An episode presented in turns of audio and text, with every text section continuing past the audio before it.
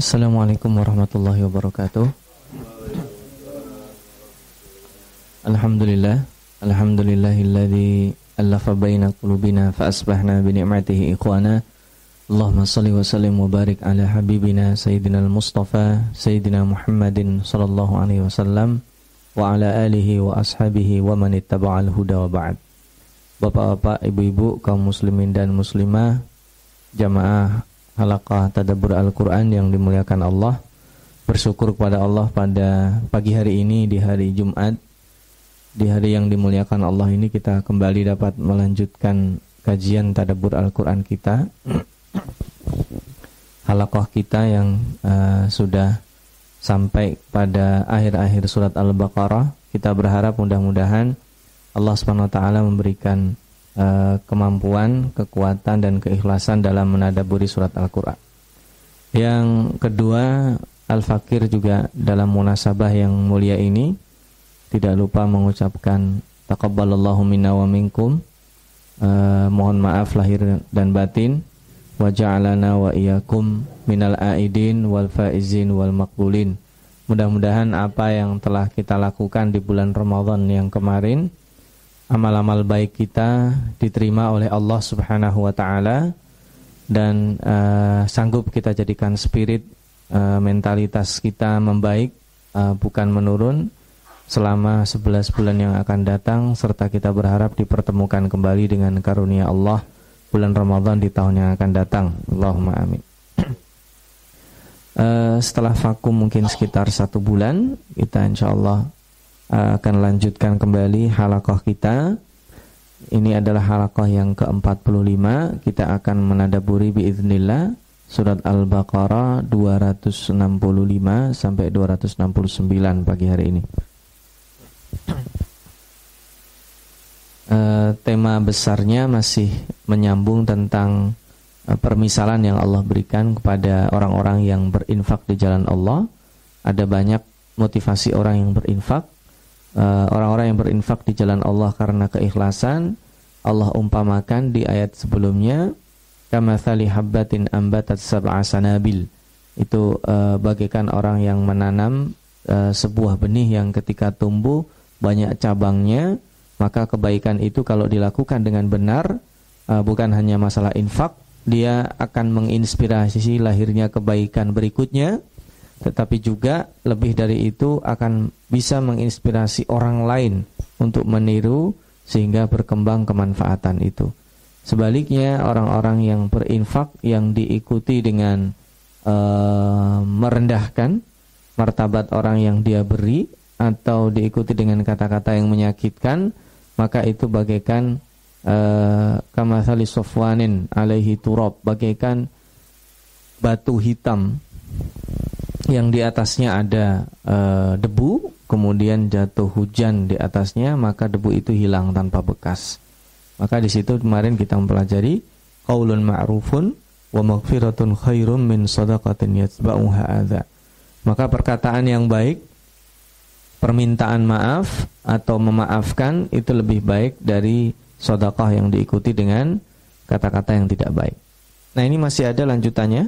Ya, kita akan tadaburi dalam beberapa menit ke depan. A'udzubillahi minasyaitonirrajim. Wa mathalul ladzina yunfiquna amwalahum ibtigha'a mardhatillahi wa tathbitan min anfusihim kamathali jannatin birabwah.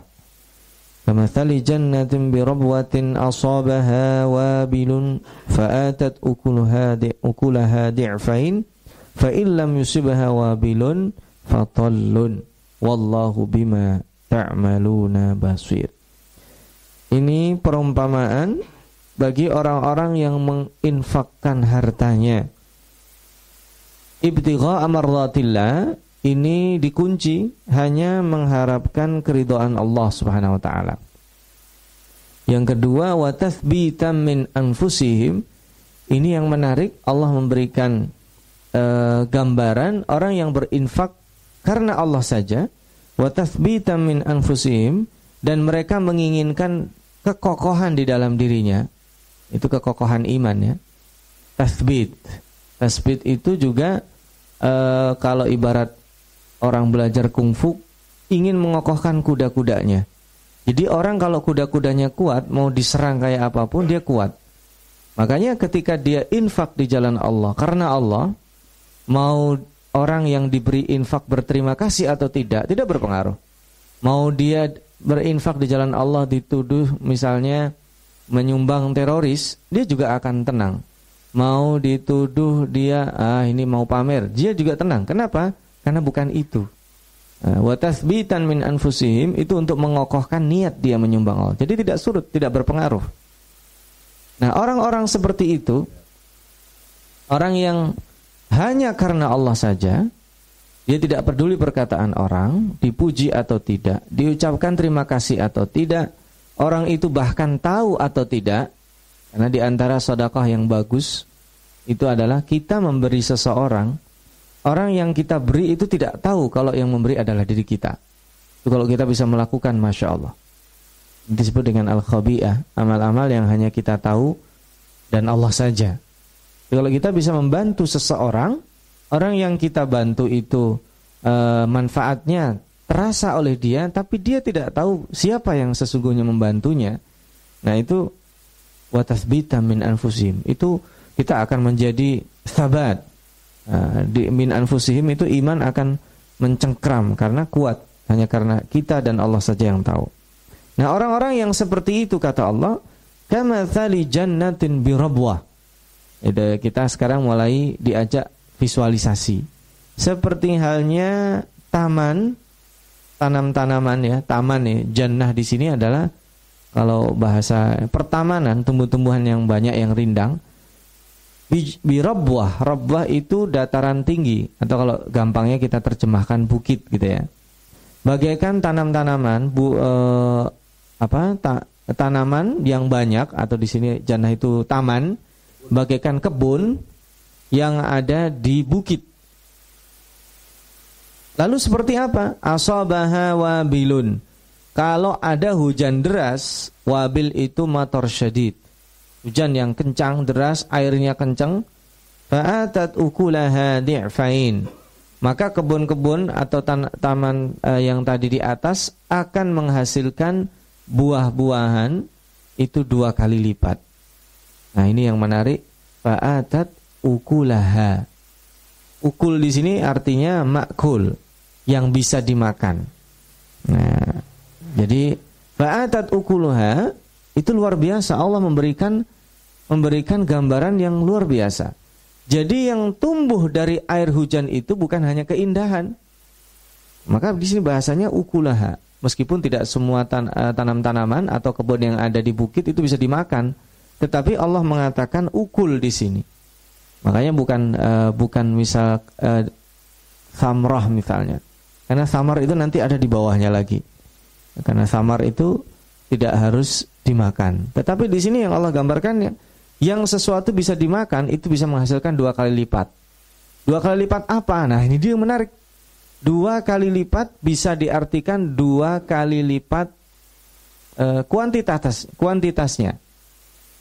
Biasanya misalkan buah itu per tiga bulan, karena dia di bukit per satu bulan setengah. Itu frekuensi. Atau kuantitasnya biasanya rata-rata satu pohon itu menghasilkan misalkan sepuluh kilogram buah apa. Maka ketika dia di atas bisa menghasilkan dua kali lipatnya. Dua kali lipat juga bisa berarti kualitas manisnya. Ya. Tanam-tanaman yang ada di bukit dengan jenis yang sama yang ditanam di bawah itu bisa jadi kualitasnya dua kali lipat. Eh misalnya. Kopi misalnya, atau apa saja itu yang ditanam di atas bukit karena dia tinggi lain dengan yang ditanam di dataran biasa. Jadi di sini luar biasa Allah katakan pertama ukul yang dimakan manusia bisa dirasakan. Di'fain, di'fain itu dua kali lipat.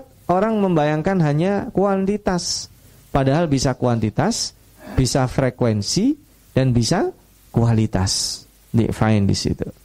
Nah, kalau tidak ada hujan deras kata Allah, fa in lam yusibha wabilun, kalau tidak ada hujan deras fatallun, maka akan ada gerimis.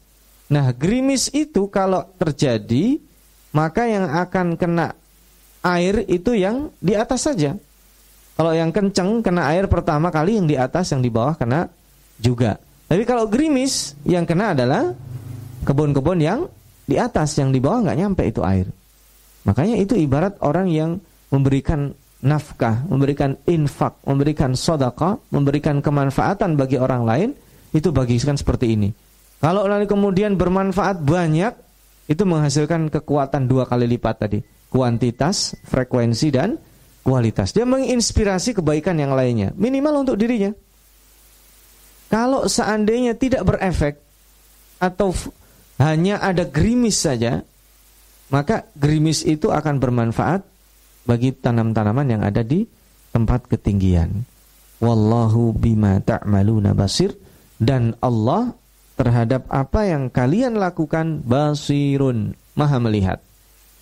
Di sini yang menarik, karena infak itu e, atau sedekah itu pada hakikatnya itu penyucian. Makanya e, sedekah yang wajib disebut dengan zakat. Makna zakat itu banyak ya, menumbuhkan, membersihkan. Tapi zakat itu diantara yang lekat pertama kali maknanya adalah tazkiyah. Tazkiyah itu artinya apa? Menyucikan, membersihkan jiwanya, membersihkan hartanya, membersihkan egonya, membersihkan hal-hal lain yang sebe- se- kemarin kita sudah membicarakan pertemuan sebelumnya. Itu eh, yang hal-hal yang belum kokoh di dalam diri kita dibersihkan. Maka di sini watasbitan min anfusihim luar biasa. Nah, sampai di sini di ayat berikutnya ada kontradiksi, ada hal paradoks lainnya. Ini masih visualisasi judulnya. Ayawaddu ahadukum, tidakkah di antara kalian orang-orang itu suka atau mencintai antakuna lahu jannah. Mencintai atau dia mengharapkan, berhayal, sangat suka ketika memiliki kebun. Ingat ya, kemarin kita membicarakan juga jannah itu jin atau jun atau junun itu sesuatu yang tidak bisa dilihat. Maka jannah itu taman yang lebat, yang orang kalau ada di dalamnya, yang di luar nggak bisa tahu di dalamnya ini ada orang berapa, siapa. Itu baru disebut dengan jannah. Kalau dilihat dari helikopter, itu orang yang di dalam kebun-kebun itu nggak kelihatan, itu baru disebut dengan jannah. Kalau masih kelihatan itu disebut taman biasa, hadiqah, bustan. Tapi jannah itu adalah uh, tanam-tanaman yang rindang sekali. Berarti ini luas. Ya. Di antara kita pasti ingin punya kebun yang luas, yang rindang. Min nakhilin, di antaranya punya kebun-kebun kurma, wa a'nabin, punya kebun-kebun anggur, tajri min tahtihal anhar. Dan di antara kebun-kebun itu ada aliran-aliran sungai. Nah, itu bayangan orang di dunia kan gitu. Apalagi orang Jakarta. Keluar ngelihat gedung, keluar ngelihat gedung kan. Kalau ngelihat membentang tanam-tanaman yang hijau, di antara sela-sela tanaman itu terlihat air mengalir. Masya Allah, itu nikmat sekali. Nah, lalu apa? Lahu fiha, di dalam kebun-kebun yang luas tadi, mingkul lisamarat. Nah, ini kalau tadi ukul, di sini adalah samarat. Samarat itu lebih luas dari ukul. Kenapa? Samarat itu tidak semuanya. Tadi yang kita sebut, saya punya kebun anggur, punya kebun kurma, tidak untuk saya makan. Mohon maaf kalau itu saya punya, makan semua kebun yang ada di saya, bisa sakit perut saya. Nah, itu disebut dengan samar. Samar itu apa? Wah, luar biasa. Hasil dari kebun itu bisa saya jual. Yang di atas tadi perumpamaannya ukul ya. Jadi kita disuruh memvisualisasikan ini mana lebih manis, hasilnya dua kali lipat. Itu ukul, dirasakan. Tapi kalau thamar itu difungsikan bukan hanya sekedar dimakan. Kebun-kebun tadi yang disebut baik terdiri dari kurma, anggur dan lain sebagainya.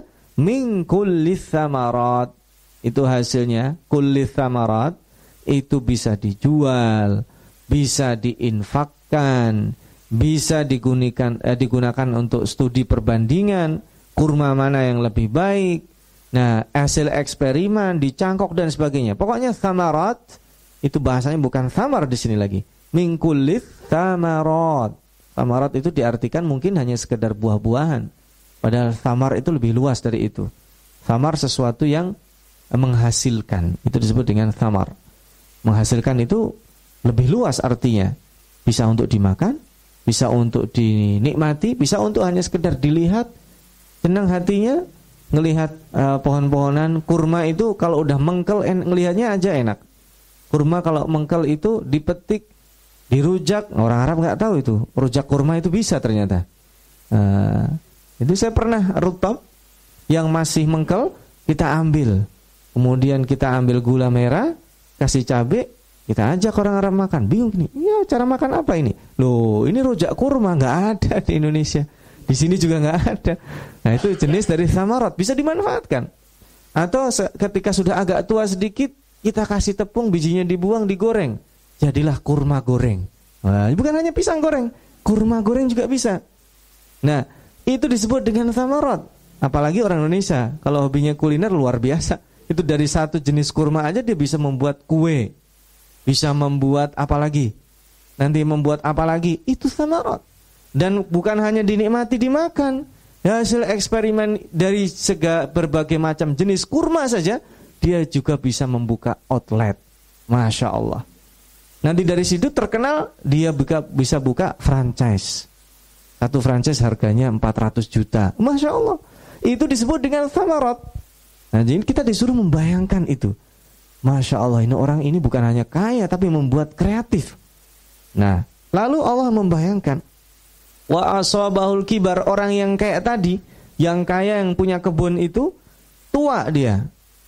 Ya, sampai tua lah. Ya, dikasih umur sama Allah.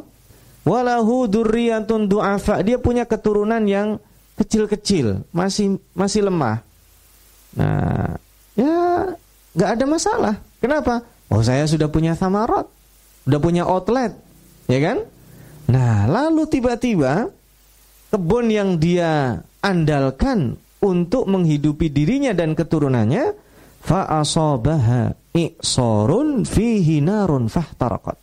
Allah kirimkan badai, Allah kirimkan angin yang panas, yang ada apinya, membakar, maka habis kebun-kebunnya.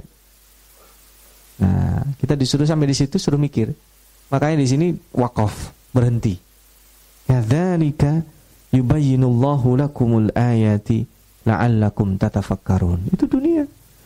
Kalau hidup kita hanya memikirkan kekayaan, kita mengandalkan kekayaan, tiba-tiba Allah ambil itu, maka habis hidup kita. Makanya sesuatu yang kita miliki, rizki kita, itu cuma dua, sesuatu yang kita makan, dan itu pun mohon maaf larinya ke toilet paginya atau menjadi e, gizi di kita. Nah, rizki yang sesungguhnya itu adalah yang kita infakkan, itu yang kita investasikan. Nah, itu pun harus hati-hati. Kalau kita meninfakkan sesuatu kepada orang lain dan kita ikuti dengan kata-kata yang buruk, maka seperti ini. Seseorang memiliki tumbuh-tumbuhan, memiliki taman-taman, memiliki kebun yang luas, lalu dari hasil kebun itu lahu fiha min kulli tsamarat yang tadi kita jelaskan. Bisa dimakan, bisa menghasilkan kreativitas yang luar biasa, sehingga dia tergantung dengan kebun itu, punya keturunan lemah-lemah, dia bilang santai saja. Ternyata Allah ambil kekayaan itu dengan cara yang menyedihkan. Makanya nanti ini terjemahannya nyambung dengan surat Al-Qalam, ya, Ashabul Jannah itu, ya, yang dia ketika panen bilang, ah yuk cepat kita pergi pagi-pagi, jangan sampai orang miskin tahu. Ah, saya mau nyekolahin anak, mau ngawinin anak, mau buat tasyakuran, mau beli ini, mau beli itu.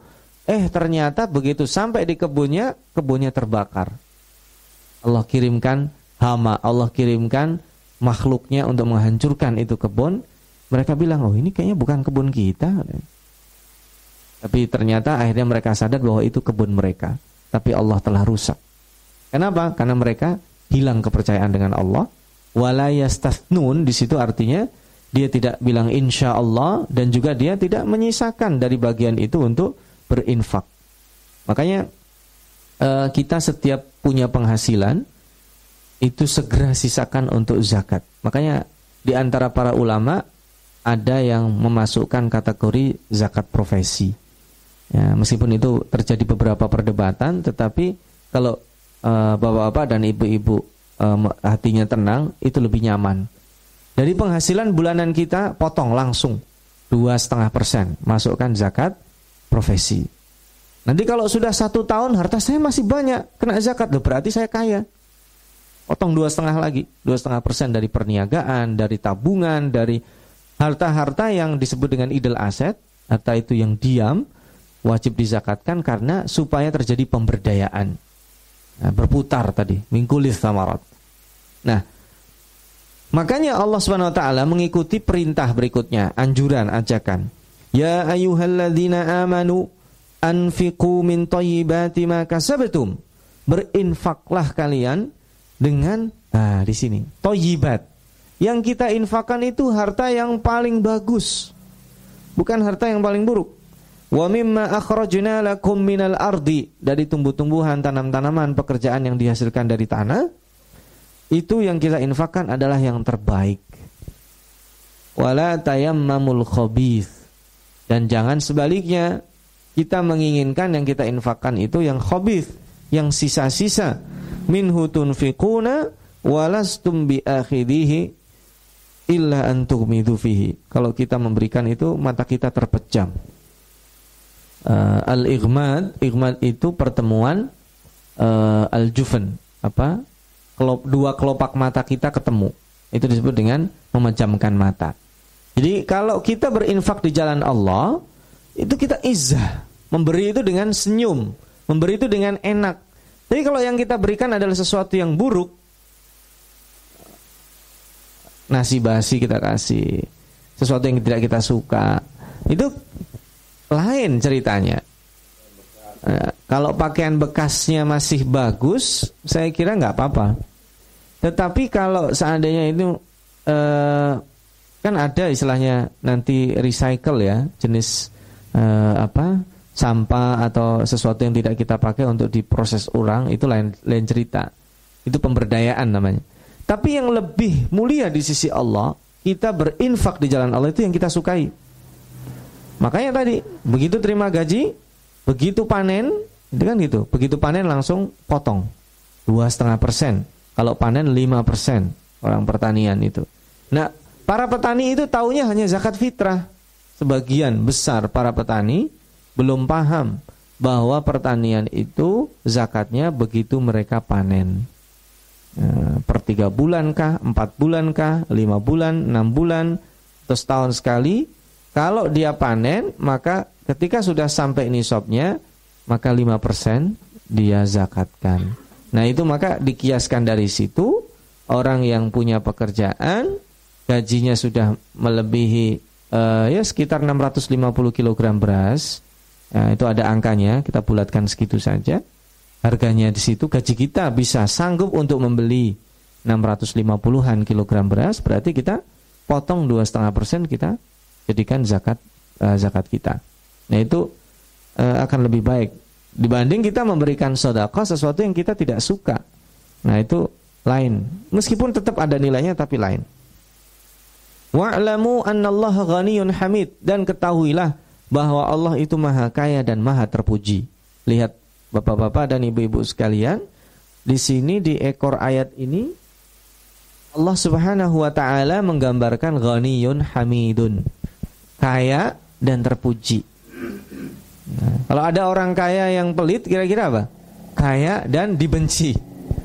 Di sini ghaniyun hamid, orang yang kaya yang terpuji, yang disukai, yang berhak untuk dipuji.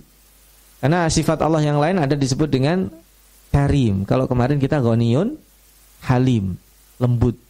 Kalau karim itu dermawan, tetapi memberinya dengan cara memuliakan.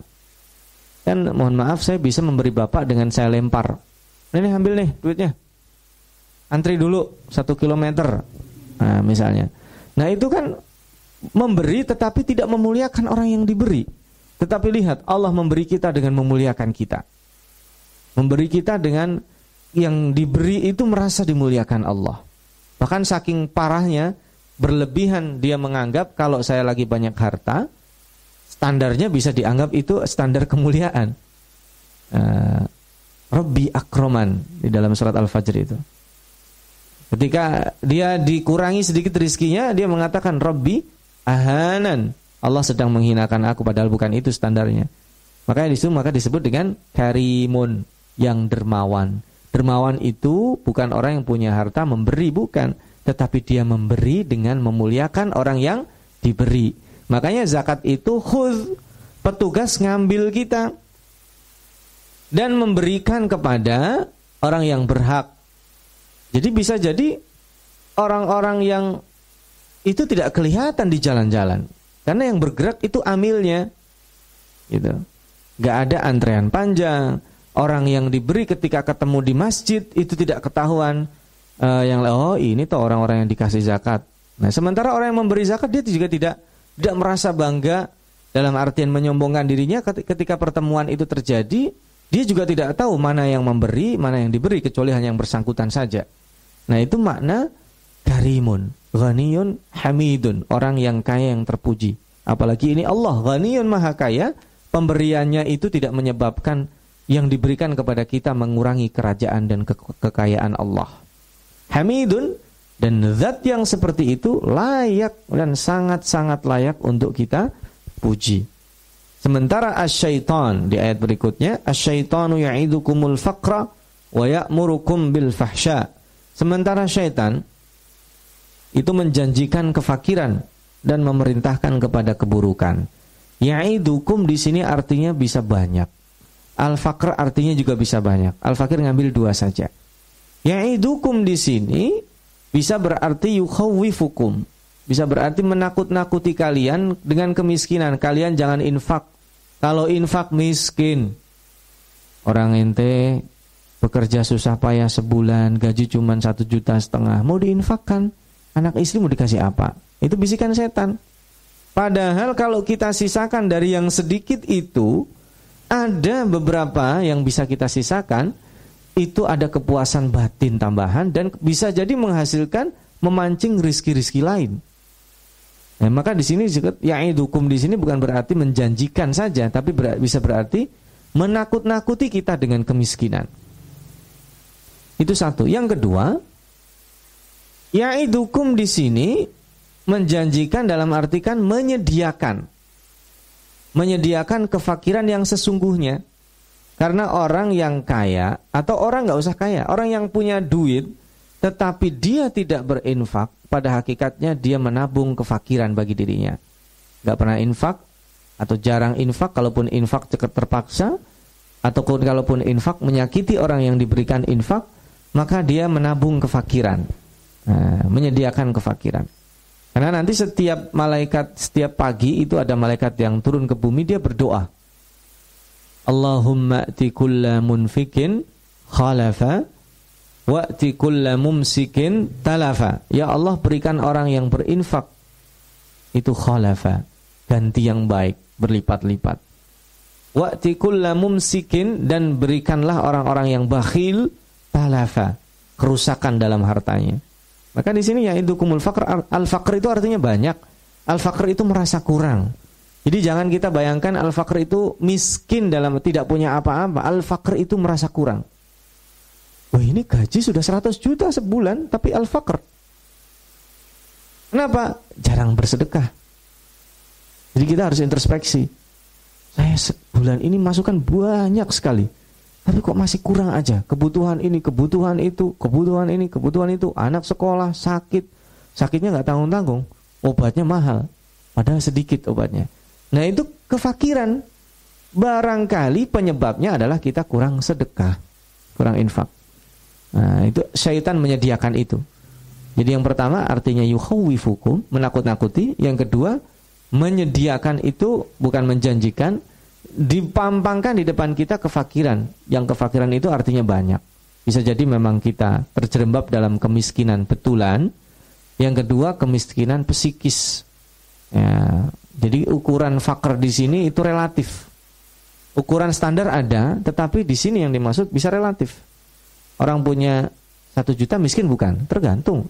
Satu juta bisa jadi dia kaya, kebutuhannya lima ratus ribu. Sementara orang yang punya seratus juta, kenapa fakir? Karena hari itu, bulan itu pengeluaran dia tiga ratus juta. Yang seratus juta tadi, pengeluaran dia bulan itu tiga ratus juta. Ya, rugi tiga kali lipat kan? Maka di sini al-faqr artinya dimensinya sangat banyak. Dan yang kedua, wa ya'murukum bil fahsya. Setan itu memerintahkan atau menyuruh, membisiki bil fahsya. Nah, ini bedanya. Al-amr kalau dari Allah itu jadi syariat tasyri'. Tapi al-amr dari setan beda, dia bisikan. Kemampuan tertinggi setan itu yuwaswisu fi sudurin nas. Setan enggak punya kuasa sama kita.